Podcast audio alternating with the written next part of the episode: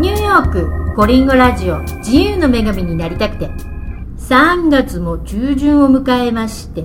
日本では今週末春分の日を迎えますがそんな春一番スペシャル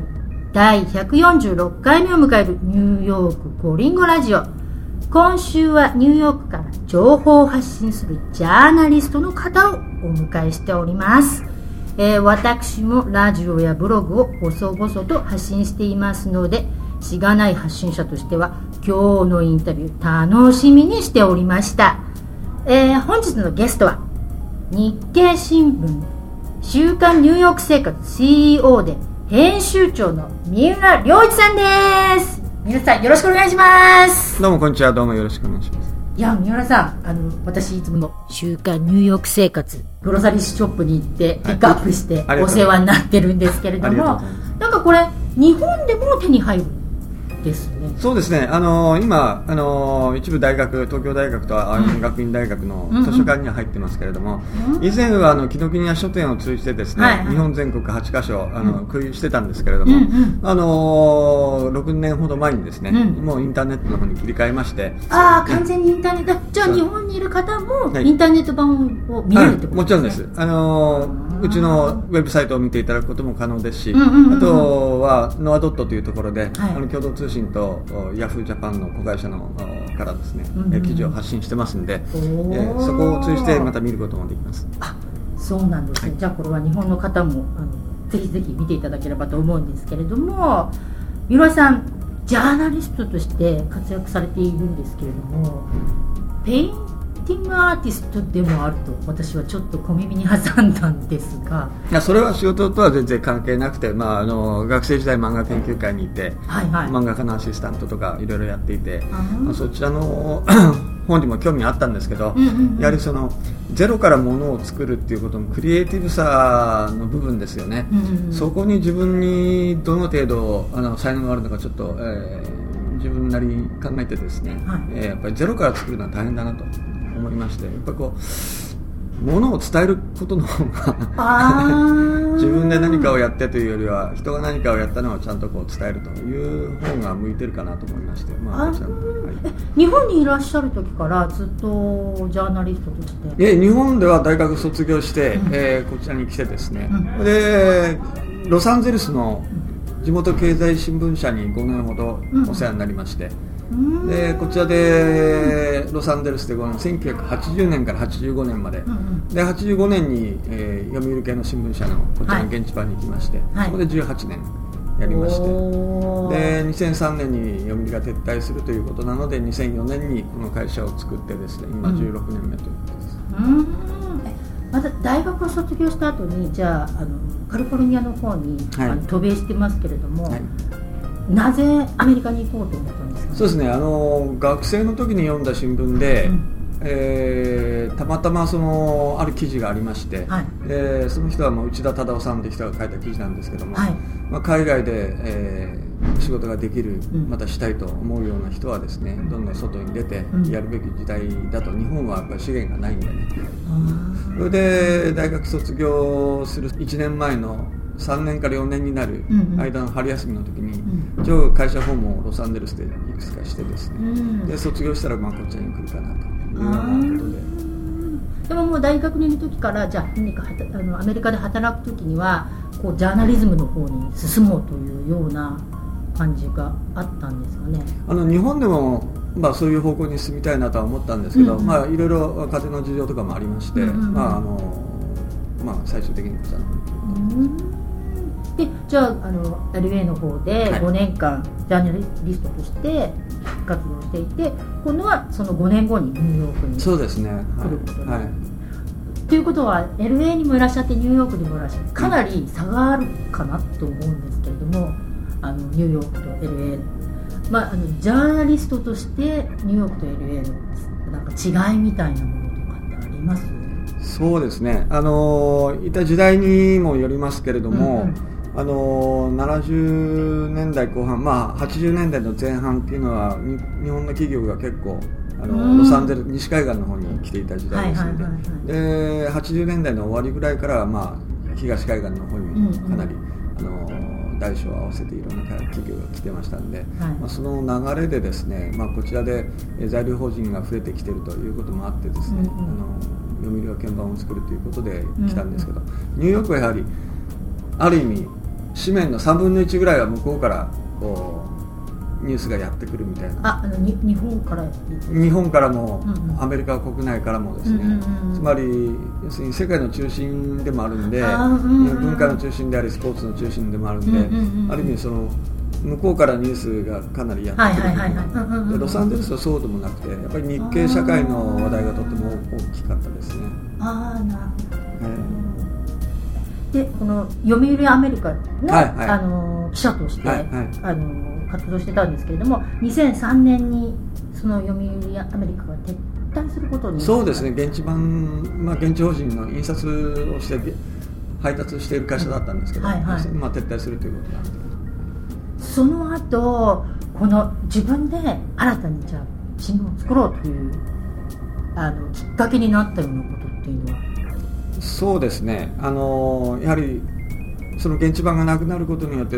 まあ、惜しんでくれる読者がいたということと、あといくつかその恩師といいますか、サポートをしてくれる支援者がいてですね、まあ、私一人ではできなかったんで、はい、まあ、私ともう一人今あの営業でやってる久松という2人で、はい、まあ、彼は営業の方にいて、うん、私は編集の方にいて、はい、2人で退職金を持ち合いましてそれでスタートしてで最初はあの大島斎藤会計事務所という公認会計士事務所の中に机を一つ貸してもらいまして、はいはい、で1年間本当家賃タダで使ってで本当にありがたいですね、えそれでもうサポートしていただいてですね、で、まあ、最初の10か月間はもう給料もなかったんですけどなんとか退職金とかで食いつないでですね。で1年目ぐらいにそろそろ、えー、少しスポンサーもついてきて。でなんとか今16年と。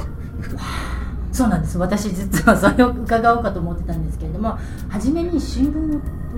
あの作ろうと思った時にもスポンサーっていないじゃないですか。そうですね。それっていうのは全くスポンサーなしで新聞を発行する。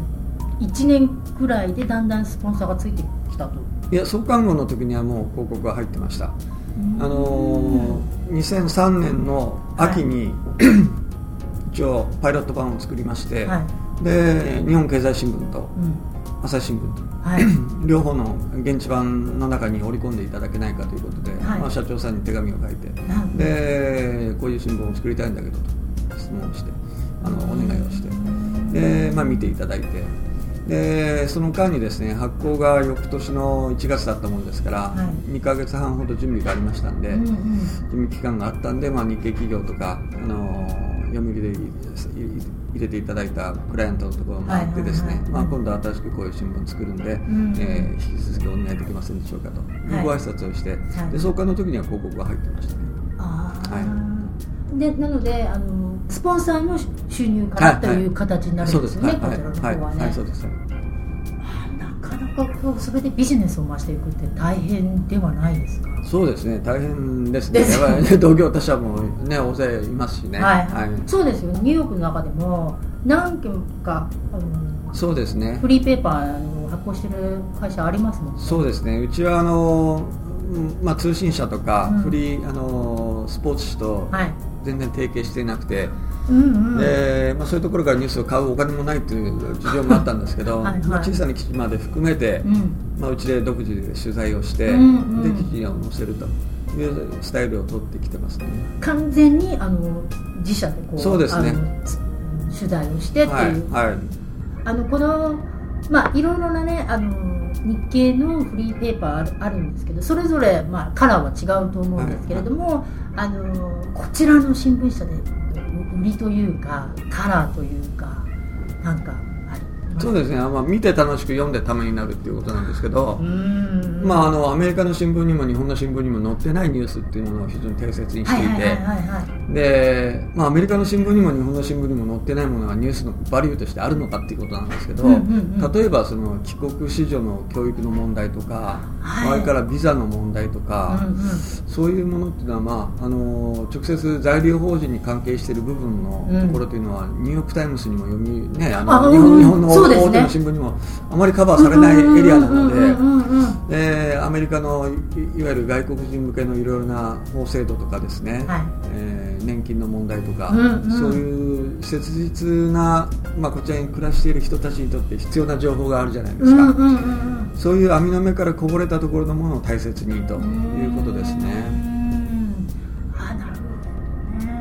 じゃあですね私私も一応ラジオを発信してるものなんですけれども発信者として、またジャーナリストとして何て言うんですかねあの、まあ、若い人たちがこういずれジャーナリストになりたいとか何か発信していきたいっていう方とかに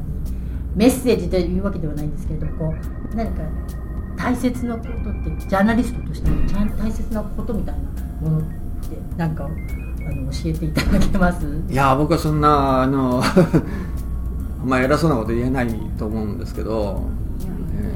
ー、まああれですねあの、まあ、世の中で何が起きてるのかっていうのと、うん、読者が何を必要としてるのかっていうことを、うん、まあ、いつも考えてるっていうことは大切ですね。で、えーまあ、何か大きなことがあった時に大きなニュースを書くっていうこともありますけど、はい、まあ、新聞はうちは習慣なんで、うん、毎週出てますから、うん、大きなニュースがあってもなくても、うん、まあ、新聞は発行してこう店頭に並べたり、あのマーケットに並んだりするわけですね、そうするとルーティンでやっていく記事っていうのがいっぱいあるわけですよ、どこでこう会合があってとか、はい、どこでコンサートがあってとか、はいはい、誰さんがこう個展をやるとか、ね。そういう細かいローカルなニュースを、まあ、きちんと、はい、あのーフォローしていくと、うんうん、そういうことを積み重ねてコツコツやってる中で、うんうん、たまたま何か大きなニュースが起こったりという時に動けるんであってあのいきなり大きなことがあった時にじゃあ頑張るぞって言ってもですねな何やっていいのか分かんないっていうのがありますからルーティンの作業の中でそれはこなしていくと。いうことじゃないと何かあった時にまあストレートに動いていかないということだと思うんですね。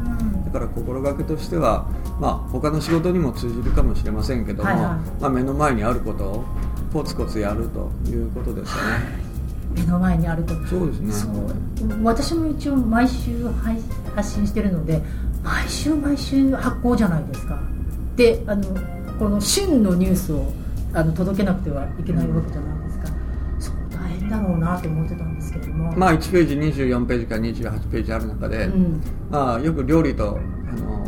こう例えになりますけどね、はいはい、あのお客さんにこう食べていただく、まあ、最初はいろいろなものを準備して、うんうん、まあ、冷凍食品もあれば缶詰もあれば、うん、レトルトもあると。いろいろ先にこう作っておけるものを作っておいて、はいはい、で最後お客さんに、うんうん、まあ、こう目の前で生の旬のものをこう手料理で出すっていう部分ですよね。そこでやっぱり鮮度が問われますし、その味が問われるという、まあ、料理と比較していいのかどうか分かりませんけど、まあ、読者だってやっぱり味噌汁とアイスクリーム一緒には食べれないんで、確かに、ええ、そのこうニュースの出し方とかですね見せ方っていうのはやっぱりありますし。うちは他のフリーペーパーと比べて一面なんかはそんな広告上にせり上がってなくて、やっぱりですね一面は新聞の顔でもあるんで、そこにどういう写真を載せるかとかどういう記事をつけるかっていうのは結構ねこれ、あの1週間さらされますんで、はい、それなりにこう腐らないものをいろいろ考えてやる。そこがちょっと、えー、ひねりどころですね。なるほど。これあの新聞記者とかっていうあの記者さんは文才がないとなれないもんなんですかね？いろんなあの才能があのあると思うんですよ、はい、ニュースを取ってくる人がうまい記者。だから文章を書くのがうまい記者、それから、あの特ダネにぶつかりやすい記者おね、そういう、まあ、運のいい記者運の悪い記者、ね、だからいろんな才能を持っていて、はい、でレイアウトがうまいとかね。まあ、整理部の記者。いろいろ言いますけど、まあ、オールラウンドに持ってれば一番いいんですけども、はい、まあ、得て増えてがありますから、まあ、基本的にはあのあったことを早く正確に伝えるっていうことと、あの誰かさんの話をきちっとよその人に伝えるその正確に伝える技術があるかどうかということと、まあ、字を間違わないということと、まあ、そういうあの基本的なことも含めてあの要するに伝えるっていうことですね。で文才っていうよりは的確に伝えられるっていう。そうですね。あの上手な文章とか、そういうのエッセイを書くとかね、はいはい、社説を書くとか、うん、そういう編集員とか、うん、もうちょっとある程度もこなれた人たちがややる部分はもちろんありますけど、はいはい、まあ本当ニュースを伝えたりあの日々の紙面を作る部分ではもう、うん、誰が書いてもまあ8割方は同じになる部分がありますけどそれをどう書くかっていうことですね。そうなんですか。ではそろそろですね、えー、今18年間この新聞を手掛けていらっしゃる。16年。あ16年。すいません。私がニューヨーク18年在住でした、はい、16年ですね、はい、16年。今後の将来の夢野望みたいなものはありますでしょうか？野望っていうことでもないと思うんですけどやっぱりこれだけあのあの世の中の進み方のテンポが速い時代の中で、うんうん。はい、僕らのこの新聞がですね、はい、僕あのフリーペーパーを作ってるっていう意識が全然なくて、うんうん、取材をして記事を書いて写真を撮ってレイアウトして、うん、で印刷して配達するこれ、はい、マルケ新聞なんですよね、はいはいはい、ですから僕はあの新聞を普通に作って、はい、普通の新聞を無料でお届けしてるっていうことなんですね。うん、ですからあの有料で出している新聞社の中に、まあ、今まで朝日新聞さんとか日経新聞さんに盛り込んでいただいてましたけども、うんうん、まああの両種ともにデジタル版になってしまいましたんで、はい、これがデジタルの世界だと思うんですね、はいはいはい、でじゃあ紙がなくなるのかっていうとそうではなくてやっぱり紙だけをこう頼りにしている人たちもいるので、うん、ですから、まあ、デジタル版を主体になっていくと思いますけれども、はいはいはい。であと去年の1月から先ほど言ったノアドットっていうところに記事を配信していて、はい、でこれで日本のスマートニュースとかで、結構読んでくれる方たちがいっぱいいらっしゃるんですね、はいはい、でそういう読者も大切にしながらですね、うん、まあ、新聞の紙面っていうのはこれからインデックスになってそこからいろんなことをこう入っていけるっていうそういう媒体になっていくのかなっていう。そのインデックスとしての新聞。はい、えー、そこから世界が広がっていくっていうことですよね。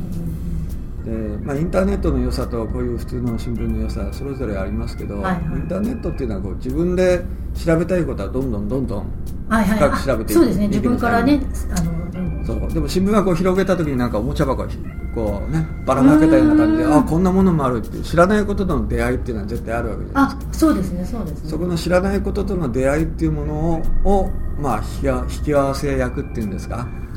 そこら辺のところがやっぱりこう新聞としての生き残りの他と違うところかなっていう気がするんですね。他ができないことっていうんですか？それ以外のことは全部他ができると思うんですよ。ネットでつなあのつないだり動画で出したり、音を出したりとかね、顔が出てきて喋ったりっていうのはそんなもう新聞じゃなくてもいくらでもできるじゃないですか、でも一覧性っていうか、はい、バラッと広げた時に、思わ思わず予期もしていなかったものとのニュースとの出会いっていうんですか、はい、私はこれは調べてなかったけどこんなこともあるのあでもそれよくあります、よくあります。新聞読んでて、あのあのオンラインの方ではなくて、ね、ペーパーの方で、はい、それが結構大切かなと。もちろんあのオンラインでも1ページこう見てれば、い、ろんなニュースがパラパラ出てくるんで、それなりの出会いはありますけど、やはりあの美術的な美しさとかねそういうものも結構私は好きで。あさすがペインティングアーティストでしたからね、やっぱりねあのその美っていうものもね、はいはい、あの大切にしたいなと。日本アメリカの新聞はページからページどんどんどんどん移っていって次のページにつくつくうんそうですね、ね、でも新聞日本の新聞は新聞140年の歴史の中で培われてきた一つのメソッドっていうのは、うんうんうん、でそれは決して悪いものでもなくて、うんうん、日本語の文章とか、はいはいはい、漢字があってひらがながあってカタカナがあって、うんうん、で写真があって突破見出しがあって染み出しがあって図があって、コメントがあって評価ついてていろいろなデザインがあるんですよ、それの組み合わせでいかに美しく作るかっていうのも結構ねこれはあの伝え方の中では僕はちょっと大切にしたいところですでもそうですよね。ただ読むだけっていうよりも見やすかったりそうです、ね、読みやすかったりっていうのはすごく大切ですよね。そうです。ね伝わりやすいっていうか。伝えることが一番ストレートに伝わる方法って何かなっていうことを考えて100行の記事より1枚の写真の方がインパクトある時もあるわけですよ、ね、あありますあります。確かに。でもその写真だけ見て何か分かんない、はいはい、あ写真だけ、それを補足する記事が必要だったりするかもしれないし、えー、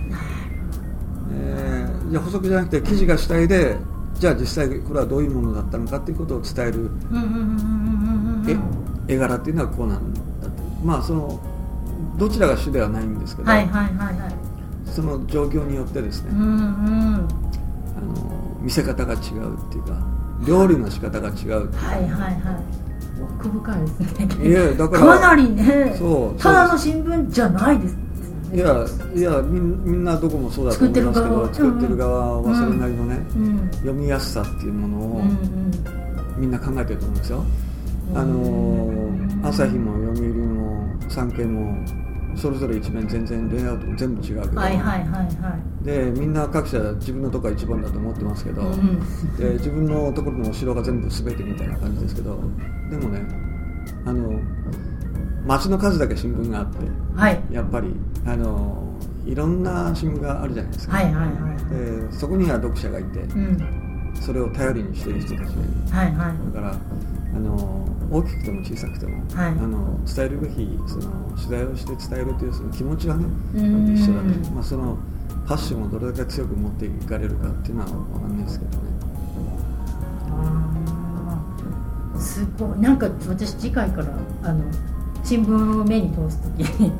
もうちょっとじっくり読もうかなと忙しいとささっと読むこともあるんですけれどもでもやっぱり引っかかるものとかあ意図してなくて引っかかるものとか結構ありますもんね。そうですね。あの忙しい人は全部読めないんで、うん、基本的にその見出し前文そう私は見出しだけを読んで、見出しでどういくかね、うん、でそのもちろんそれはあの記事に沿ったものであって、はいはい、あの煽るような見出しとかそういうことじゃないですよ、うん、で忙しい人は見出しだけ。ちょっと時間がある人は前文だけ読んで。それで中身が分かるように。もう少し時間のある人は最後まで読んで。最後まで、うんうんうん、ですから、まあ、基本まあ一過性のものなので、うん、あの忙しい人は忙しい人なりにパッと読んで事足りるような形になってます、ね、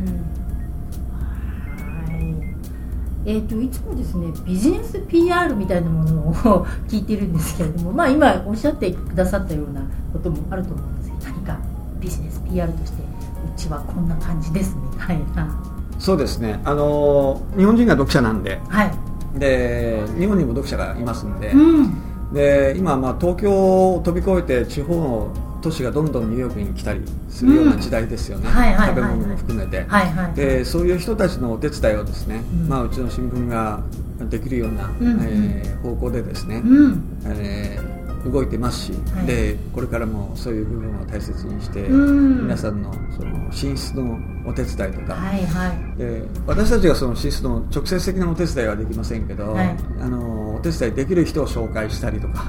そういうことはできますし、はいはい、でアメリカのマーケットに直接僕たちがコンコンってノックをすることはできないんですけど、うんうんうん、まあ、日本人の向けの新聞ですけど、その読んでる読者の中に、アメリカとのパイプを持ってる人たちがいっぱいいますから。そこにあこの会社が出てきてこんなことをしたいと思ってるんだなという読んだ日本人のそういう方がですねお手伝いはできると。いうことですね、まあ、人と人をつなぐ仕事と仕事をつなぐそういう部分での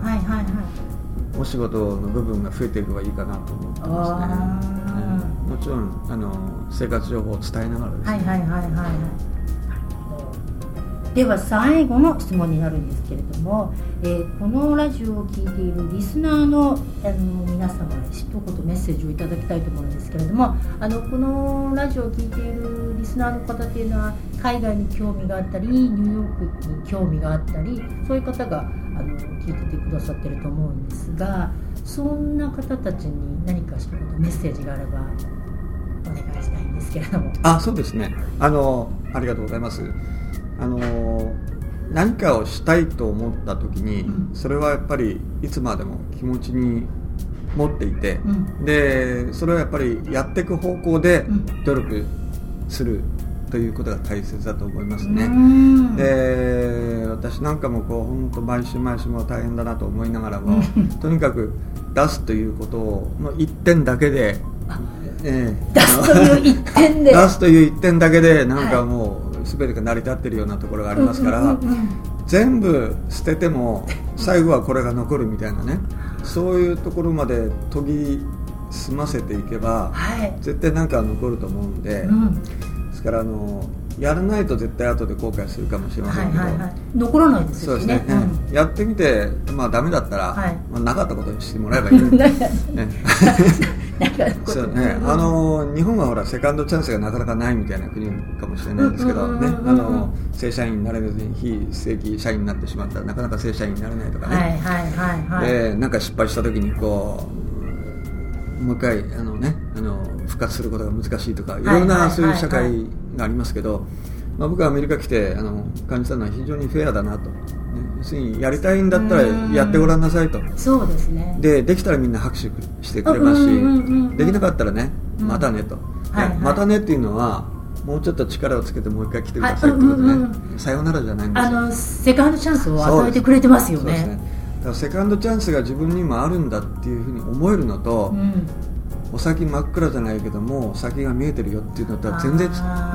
違う、同じ生きてても違うわけですね、うん、全然違います。ね、僕だって例えば、まあ、これ自分の会社だから定年はないけども、うんうん、死ぬまで仕事をするっていうのとね、うんうん、仕事をするしてる時に死ぬっていうのはね状況としては一緒なんですよ。うん、ね、状況としては一緒だけど、うん、そうですね。そういい、うん、ね言い方が違う、ポインはいはいはい。でもまあ気持ちとしてはね、あのやっぱり自分の進んでいく方向にどんどん行きたいと。でその途中で何があるか分からないけど、あのまあ、その自分の気持ちを大切に持っ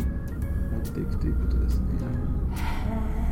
自分は必ずしもそれができてるってわけじゃないんですよ。でもこれそういうつもり、はい。はい、へえあすごいそれ。死ぬまで仕事と仕事しながら死ぬっていう確かにそうですよね。ですね